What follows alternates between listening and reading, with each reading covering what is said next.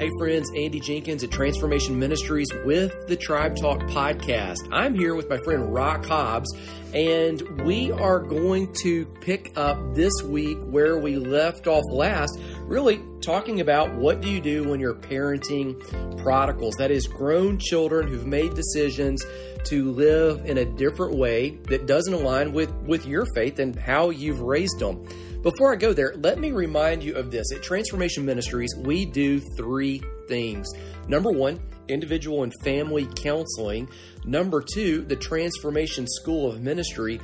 And number three, prayer ministry. We would be happy to serve you in any of those areas, particularly if something that we're talking about today seems to ring true with you and you think that we might be able to help you uh, just gain some tools, some knowledge, some understanding, or just some spiritual, supernatural power to push in behind you, we're here for you. Okay, Rock. So in the previous episode, you gave us the first three of six principles for how how do you shepherd and father and mother children who've chosen to go in a different direction and, and now they're adults. Right. So let's review the first three very quickly. Yeah, pretty much. Um, the first thing I always tell parents is just understand it's not your fault. Um, they're adults; they have the choice. You may have made mistakes, but um, they're making a choice. Yeah. And the second one is that there may be times when you need to be willing to ask for forgiveness. Okay. And um, actually, I call it being able to set the tone back to ground zero, to a new starting place. If everybody's willing to forgive and you get back to where those things that were causing anger or frustrations and all that are healed from forgiveness. Sure. Get the forgiveness is the key to inner healing. Um, then it's a good starting point. And then um, the third one is is learning how to love our children unconditionally. That's loving with God's agape love versus trying to to love them with eros love or the worldly type love. Um, and that kind of leads us in to the fourth principle because um, what we as and we talked about I think uh, um, last week that as a parent we have to transition from parenting back to being a father and a mother somewhere in the mid teens and because uh, we're not a parent anymore we're always going to be mom and dad but Right. we're not going to be their parent for the rest of their life which means controlling them be in charge of them making decisions for them and all the things we do when they're seven eight years old we're not doing that anymore Well, you had a great example on that. Yeah, you don't parent the fourth grader the same as you parent the 15 year old, the same as you parent the 25 year old. Those are very different life stations. And the key is, is we want to transition from being that parent into a, re, a relational position of being a father and a mother. That's all about relationship. Everything's about relationship. So uh, we want to start making that transition as they're as they're entering into their mid teens and through all and into young adulthood.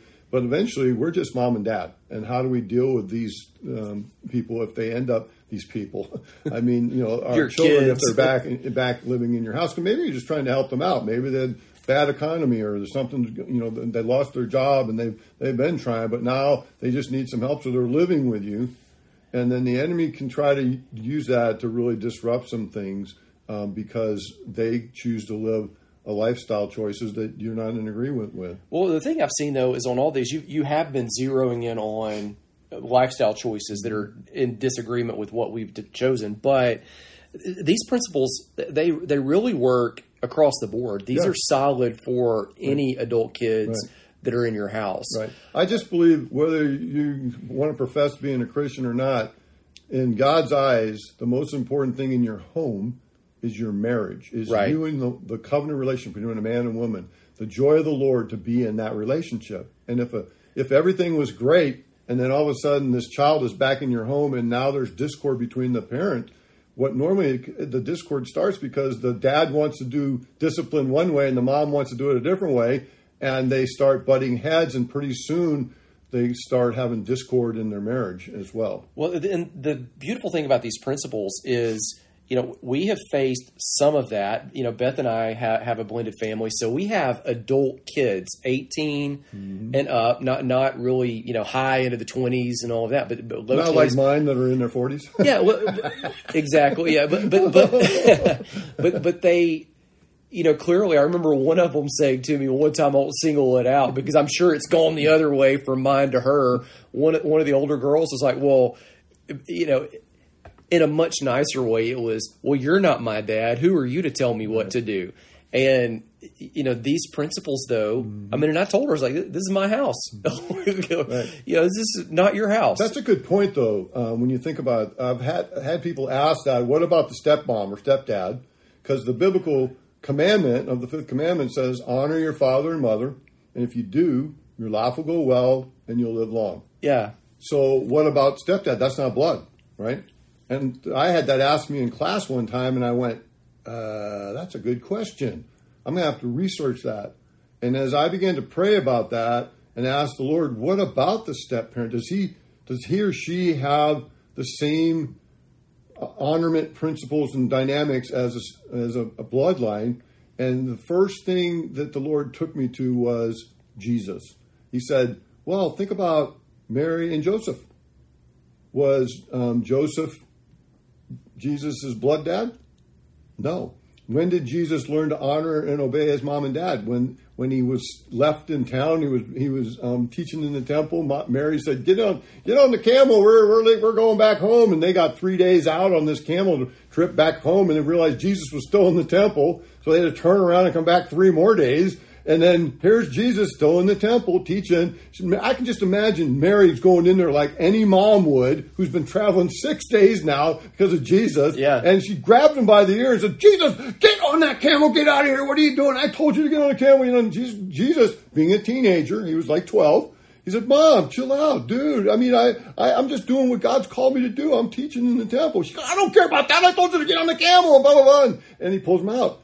But in that story in the Bible, the last verse says that from that day forward, Jesus learned to honor and obey his parents, his mom and dad. Yeah. He, even Jesus of the carnal nature, he was human. Yeah. He had the spirit maturity, but he still had to learn from the human perspective how to honor his mom and dad. And his dad was a stepdad. So where's the honorment come?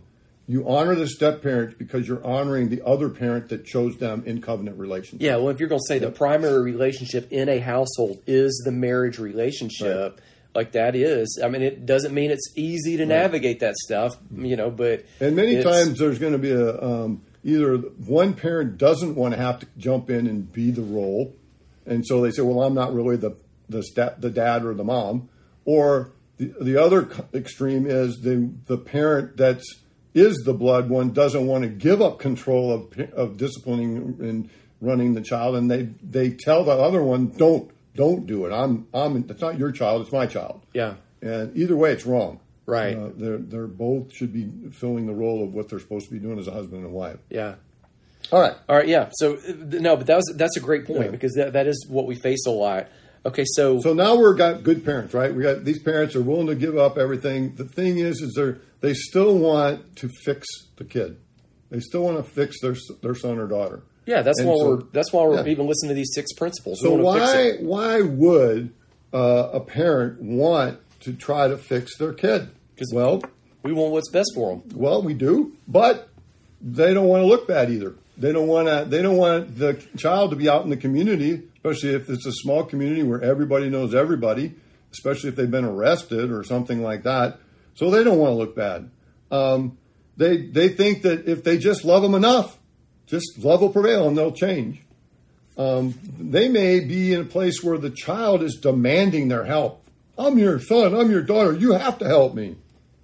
They may be motivated by a lot of guilt. A lot of times when there's divorces and different things in a marriage previous marriage relationship yeah. they the, the the mom or the dad that's now with the child is feeling guilty because if she hadn't got he or she hadn't gotten divorced then this son son or daughter may not be acting out this way. So there's some guilt involved and they so they want to fix them. And um, another thing that why we don't want to fix them is, is that you're hindering god from moving in changing the, the young man or woman's life because you're intervening. You're you're getting in the way of God because you're standing there doing all these things and not letting remember what we said last time, pain plants the flag of reality into the heart of rebellion. And sometimes consequences need to be felt in order to change the heart. Uh, and one thing I learned in the parenting process and through my the, the, over the years of relationships with men and women, especially in a pastoral role, Yeah. is only God changes the heart of man. We can try to fix and change people, your spouse. You can try to fix your spouse, change your spouse. You can try to fix and change your children, but it's only God that's going to change their heart. Um, you can put a lot of restrictions on them. You can handcuff them. You can you can cuff their bout their because of control things. You can change. You can handcuff their behaviors, but that doesn't mean that you've necessarily changed their heart because that's where they what they where they do their believing. Well, what's odd is if you, if you ask every parent, do you do you want them to live from a transformed heart, or do you want them to just do outward obedience? Right. Even when they're little, we'd go, "Oh yeah, we want their heart," but but then when it gets older, you know, it seems to be, "Oh, we just want the outward obedi- obedience." How do you say this in a principle? How do you boil principle, it down? Principle four really is we have to be willing to allow sin to run its course. Okay. So that being, if they choose option three or six, whatever your, the last option is on your list of, well, you can't stay here. We'll help you. We'll give we'll give you a ride down to the bus station, or you know, we'll we'll help you move your stuff to an apartment. Um, you have to be willing to let that happen because they're going to keep doing that sin uh, or whatever that behavior is. You know, and you just have to let it go and realize that now I'm going to have to what? I'm going to have to trust God with that with that son or daughter, and that He'll protect them and keep them, even though they might get bruised, they may scuff Yeah. up their knees, they may they may get in trouble, they may they may have to pay a huge consequence, they may go to jail, they may do a lot of things. We just have to trust God that that's what's going to happen. So it might cost them time, it might cost them money, it might cost other consequences. But you you started the whole conversation with this at the beginning of, of the last episode mm-hmm. before you got into the principles. You just ultimately have to trust God. And what I imagine right here is you can either control it or you can allow God to control it. right. And if you control it, it kind of takes it out of his hands. Well, let's talk about that. That's a good point because when you try to fix it or control it, you're doing a couple things. First, you're creating a false expectation. You're creating an expectation that they're going to change, that they're going to be okay with that. And every time they don't, that makes you madder. You get more. Every time you have an expectation that's unfulfilled, you get hurt. You get mad, and so it causes a place of hurt. Two, you're not allowing consequences of life, which is a true a truth, to influence their decision making. They're not learning anything because there's no consequences. Because you're always fixing, you're always saving them, you're always helping them, Yeah. you're always rescuing them. You're teaching them irresponsibility. They're, you know, well, it doesn't really matter if I wreck the car. Mom will just, dad dad will just buy us another one. Um, and the last thing is it perpetuates manipulation. You are teaching the child to manipulate in relationship rather than to walk in relationship. And um, it's going to affect even their own ability to have their own marriages because they'll be manipulators. They're manipulating you, and they're manipulating. They may manip- learn to manipulate their spouse. So, principle four: allow sin to run, its its natural course. consequence. Yeah. Run Yeah. its course. Let them experience it. Let it teach them. What is principle number five? What is that number four is you got to be willing to pull the trigger. If you set down this in your yellow pad all these things and they choose option six, You gotta let you them gotta let them do it. You got to make them go. You, gotta, you know, let them go out. So, emphasis highlight there Yeah. under allow, Yeah. allow, allow. Right. Let it go. Let All it right. do. Let it do it. Okay. So principle five is guard your words. You got to be careful what you say, both in their presence and what I've been learning lately is outside of their presence. Words out loud change things in the dynamics in the universe of the spiritual realm. And so, how you talk about your child, the things you say to them, both in their presence and, and more particularly when you're not in their presence and you're frustrated by them and angry, you need to ask the Lord to help you to keep declaring and saying who you're believing they're going to become, the things they're going to choose to do down the road. That's the miracle. But you have to declare that even though they're not acting that out at the moment because words are powerful. So we're not denying reality. Not denying. We're it. just not going to complain. We're going to pray in what we right, want. Right. And you know, as a parent that's lived through a lot of those frustrations, I used to just complain to my wife about all my frustrations, thinking, "Well, I'm not. I'm still being loving to the child. I'm not saying it in front of them. I'm just telling it to my wife." But you're actually declaring it out loud, which opens the door in the spiritual realm for the enemy to take that into the courtrooms of heaven and say, see, even the parents are declaring that this is who he is. He's a, he's a rebel. He's a rebel. He's a this. He's a that. No, I'm going to keep declaring this is who my son is. I see my son's life changing. I see him as a new man. I see God changing his heart. And you just declare that. Just be careful what you say. Guard your words. Uh, and, and, that does include guarding them to them. So, oh, especially to them. So yeah. they're leaving yeah. on that consequence. You don't want to say right. as you send them out, "Oh, well, you're gonna." Right. And, and, uh, and even during the whole, even during the whole first four of these, when you're still talking to them or coming up with this plan, be very careful not to tell them false identities of who they are. Where you're just never going to get this. You're just a bum, out, you know, out of your frustrations or out of your hurts or whatever. Be careful what you declare over them because that's a word curse. And once you put a word curse on a person, you've now affected them. Okay. Um, it's very important. So guard it. And then yeah, I imagine the, the more gracious you are with those words mm-hmm. as well, it just really creates a, an atmosphere, a tone where they can boomerang back to you as well. Right. Because you haven't set up all these relational barriers. Uh, okay, so right. principle four allow sin to run its natural consequence. Principle number five: guard your words. The entire time we're doing this, principle number six and is this what? is this one's very powerful because now you have to realize you're going into spiritual warfare on behalf of your child who you love, who you hate to see not there, who you hate to see making these choices. So we need to go into spiritual warfare and we need to pray specifically. That's principle number six. Learn to pray specifically. And here's the thing that the Lord showed me that totally changed everything with, with my, my oldest son. And that was, is to learn how to bless them. So when when God was teaching me about this, I was angry. I was frustrated with the life choices and things that, that my son was doing. And the Lord said, "You just need to bless him." And I'm going. I'm not going to bless him. I'm not going to bless that. That's he's going against you. He's going against your principles. He's sinning. And God said, "No. The the Greek word to bless means this. And this is what you could write down: is to release the forces of heaven into a person's life that will change their character, which will change their destiny so that they can receive the blessings of God. to bless means I'm releasing the forces of heaven into my child's life that will change his character, which will then change his destiny so that he can receive God's blessings. And I started going, Well, I'm not sure I really believe that, but I'm going to try it. Take a shot at it. Because yeah. with me, with God, I always like when He teaches me something new and I'm kind of like arguing with Him, I go, okay, well, I'll do a test run. So what I said was, I'm going to just start blessing my son all the time, out loud. You have to do this out loud. It has to go into the spiritual realm. Um, the, the spiritual realm cannot read your mind, only God can, but everybody else can hear it when you speak it. So I would just start going, um, bless John, bless John, you know, release the forces, God, into John's life. Bless him, bless him. I started that, and I would be in the shower. I'd do it. I'd be doing it driving my car. I just made it a point to out loud bless my son.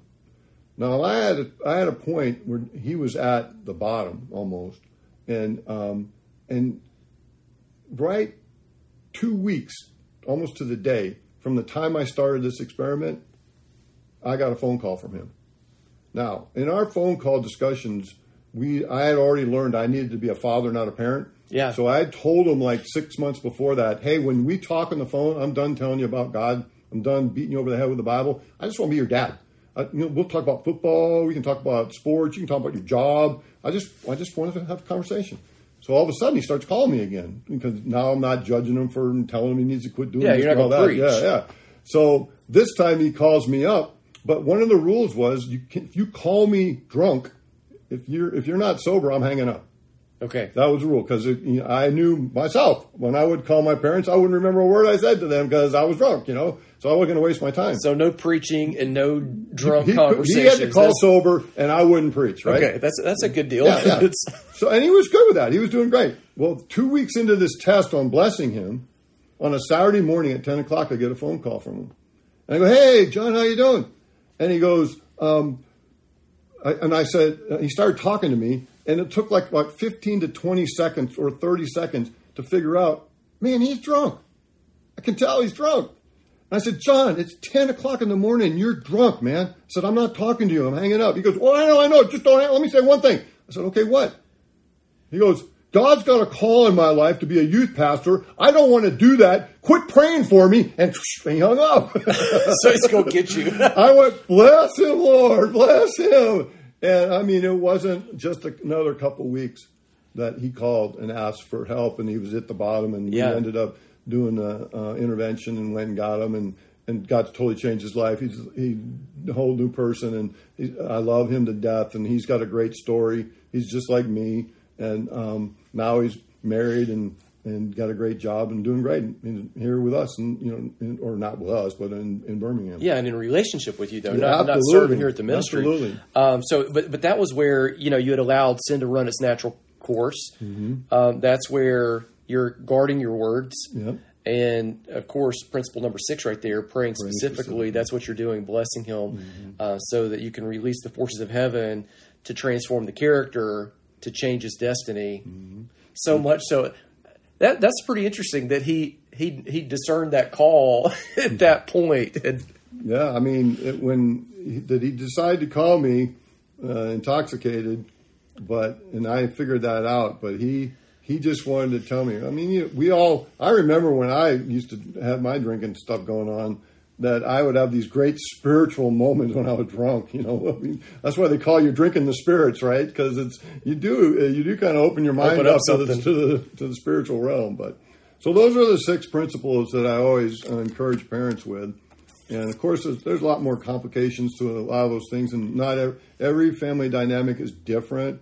So it's there's not really a an A plus B plus C equals D yeah. thing, but it, it's close. It's good. It, it's a good guidelines for setting up. And I and I coach people in how to get their their yellow pad thing set up. Right. And then they come in and we get that all lined up and then sometimes they'll even let me be the facilitator where they bring the child or the the, the son or daughter in and I kind of set the stage for the discussion about the options and present the options rather than them just doing it over the kitchen table with their child. That's the best way is just you and your wife or husband and, yeah. and, spouse doing it with their child. But if you're not too sure or you're just struggling, I, I, offer that up a lot of times. So if you can do it on your own, that's option one. But if yeah. you can't, still you've got tools and resources. Mm-hmm. Let me go through these really quickly again, all six, and then I've got another question for you. Um, so number one was guilt free. It's not your fault. Not your fault. Uh, number two is be willing to ask for forgiveness because you probably have made some mistakes along the way. Number three, you want to love unconditionally or learn to love unconditionally. That's going to be a process that you got to walk out. We talked about those in the previous episode. In this episode, we've discussed principle number four, which was allow sin to run its course. Right. Uh, principle number five, guard your words. Principle six is pray specifically. Here's the final question. If people have been listening to this and they're not sure what to do, who do they reach out to for help or where do they go? Let's really end with that. They've got these right. principles. Where, where can they go for help? Well, um, if they want our help, they can just uh, call us at um, the, the, phone number that's on our website, but uh, or they can they can actually go to our website and there's a contact form yeah. on the website. If they'll just fill that out and say that I'm struggling in relationship with the child or whatever, we'll ha- we'll call them. Okay. We set up an appointment. They come in. Okay. Yeah. I'm going to put the link down to that yeah. form in the show notes down below, and right. so that's got the number. It's got everything, mm-hmm. and so th- that's an open invitation. Yep. You need help. You need a whether it's. Um, relationally walking it out with you or just a conversation to point you in the right direction right. make a phone call yep. okay that's it close this down well uh, it's just been uh, it's been good to be able to talk about this especially over the holidays and uh, we just encourage everybody to come join the tribe, be a part of what we do. Uh, follow us on uh, on all the social media stuff, and uh, check out our website.